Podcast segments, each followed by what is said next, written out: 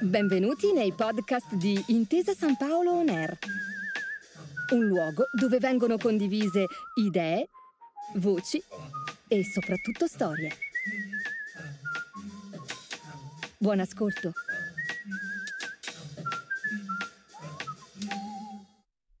Milano, Napoli, Torino, Vicenza. Quattro città unite tra loro da altrettanti palazzi storici, le Gallerie d'Italia, che custodiscono il patrimonio artistico di Intesa San Paolo e che ospitano ogni anno mostre temporanee dedicate alle diverse correnti artistiche. Io sono Elisabetta Scarano e questo è Nove Artisti. Bentornati. Nelle puntate precedenti vi abbiamo raccontato dei due fratelli pittori, Domenico e Gerolamo Induno, e oggi vi parleremo di Luigi Rossi. Luigi Rossi nasce a Castagnola, vicino Lugano, nel marzo del 1853, da Francesco e da Antonietta Giannini. Alla metà degli anni 60 dell'Ottocento, il padre lo iscrive all'Accademia di Brera, dove segue i corsi di Francesco Valaperta, di Luigi Riccardi e di Giuseppe Bertini, come i colleghi Giovanni Segantini, Giovanni Sottocornola e Angelo Morpelli. A partire dagli anni 70 inizia un'intensa attività espositiva nelle mostre annuali delle principali società promotrici di belle arti italiane. Nel 1870 partecipa all'esposizione della Società Promotrice di Torino. Nel 1872 è presente all'Esposizione Nazionale di Belle Arti di Milano. Nel 1876 all'esposizione della Società Promotrice di Firenze e all'omologa manifestazione di Genova. Nel 1878 si reca a Parigi per la prima volta e la collaborazione con la tipografia dei fratelli Guillaume lo spinge a trasferirsi nella capitale francese. In Francia entra in contatto con gli scrittori Alphonse Daudet e Pierre Loti e si dedica all'illustrazione di importanti edizioni letterarie, apprezzato dalla critica parigina dell'epoca. Nel 1888 lascia Parigi e si ristabilisce nuovamente a Milano per poi tornare a Parigi nel 1889 per l'Esposizione Universale. Nel 1893 partecipa all'Esposizione Nazionale di Belle Arti di Roma e nel 1895 all'Esposizione Internazionale d'Arte della città di Venezia, ovvero la Biennale. A partire dagli anni 90 collabora con l'amico letterato Gian Pietro Lucini ed è molto attivo come illustratore. Fra il 1893 e il 1899 si dedica al riordinamento delle scuole cantonali di disegno nel Canton Ticino. Fra i vari incarichi che assume a cavallo dei due secoli abbiamo l'insegnamento di decorazione murale nelle scuole laboratorio dell'Umanitaria di Milano. Nel 1911 è tra i fondatori della Società degli Acquarellisti Lombardi ed è presente a Roma alla mostra celebrativa per il cinquantenario dell'Unità d'Italia dove presenta Arcobaleno una fra le sue opere più suggestive, poiché influenzata dal simbolismo internazionale. Alla sua scomparsa nel 1923 è ricordato con due mostre postume allestite presso la Società Permanente di Milano e a Villa Ciani di Lugano nel 1924.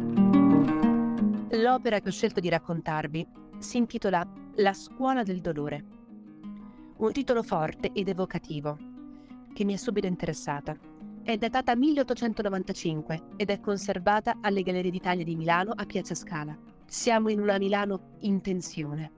Il prezzo del pane aumenta a dismisura, la povertà dilaga, la classe operaia cresce e soffre per le difficili condizioni di lavoro. Tutto questo porterà i moti del 1898.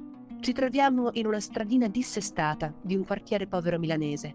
In questa strada, ricoperta dalla caduta di foglie secche sulla sinistra, accovacciata sulle scale d'ingresso di una casa, vediamo in ombra una donna in lacrime, disperata dal dolore.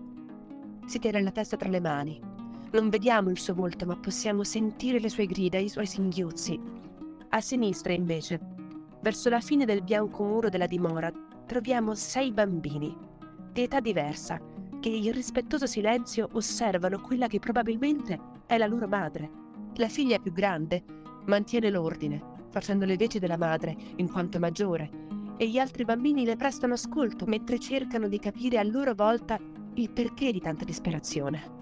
Vestiti con vecchi abiti consumati e sandaletti sdruciti, sono impensieriti. Uno dei bambini teneramente porta al proprio viso la mano della sorella maggiore, cercando un po' di conforto.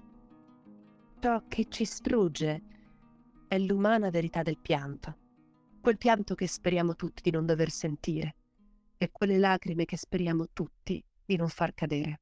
Guardando quest'opera, le prime domande che ci poniamo sono perché la donna piange? E cosa è successo? Un'interpretazione che mi è sembrata logica osservando bene questo dipinto mi porta a pensare alla morte del capofamiglia, il padre, magari un operaio, che lavorando duramente e in difficili condizioni ha perso la vita, lasciando la moglie e i figli. La donna piange perché ha perso suo marito e perché sa che non riuscirà a far crescere i loro figli con dignità. Le foglie sono ormai cadute, l'inverno alle porte e la madre ha paura e si dispera perché sa che dovrà affrontare insieme ai suoi bambini una vita dura, segnata da gravi ristrettezze economiche. Le pennellate di Luigi Rossi sono dense, cariche di colore, intime e rafforzano la drammaticità dell'opera. In questa tela non c'è futuro, ma solo una grande tristezza, che suscita pietà negli occhi di chi la mira. La critica dell'epoca e quella odierna riconoscono nell'opera del nostro artista una sintesi fra il verismo lombardo e il simbolismo europeo. Rossi, influenzato dalle esperienze macchiaiole, divisioniste e scapigliate, è riuscito a rendere una scena realistica attraverso l'uso di una luce teatrale, caravaggesca, espressa attraverso virtuosi contrasti cromatici. E con l'augurio di andare a vedere l'opera dal vivo alle Gallerie d'Italia di Milano, io vi saluto e vi do appuntamento alla prossima puntata, che sarà dedicata all'ultimo artista di questa serie, Attilio Pusterla, sempre su Intesa San Paolo On Air. Nove Artisti è un podcast di Intesa San Paolo On Air, realizzato in collaborazione con la direzione Arte, Cultura e Beni Storici di Intesa San Paolo. I testi sono di Paola Camarco, la voce è di Elisabetta Scarano. Grazie per aver ascoltato i podcast di Intesa San Paolo On Air. Al prossimo episodio.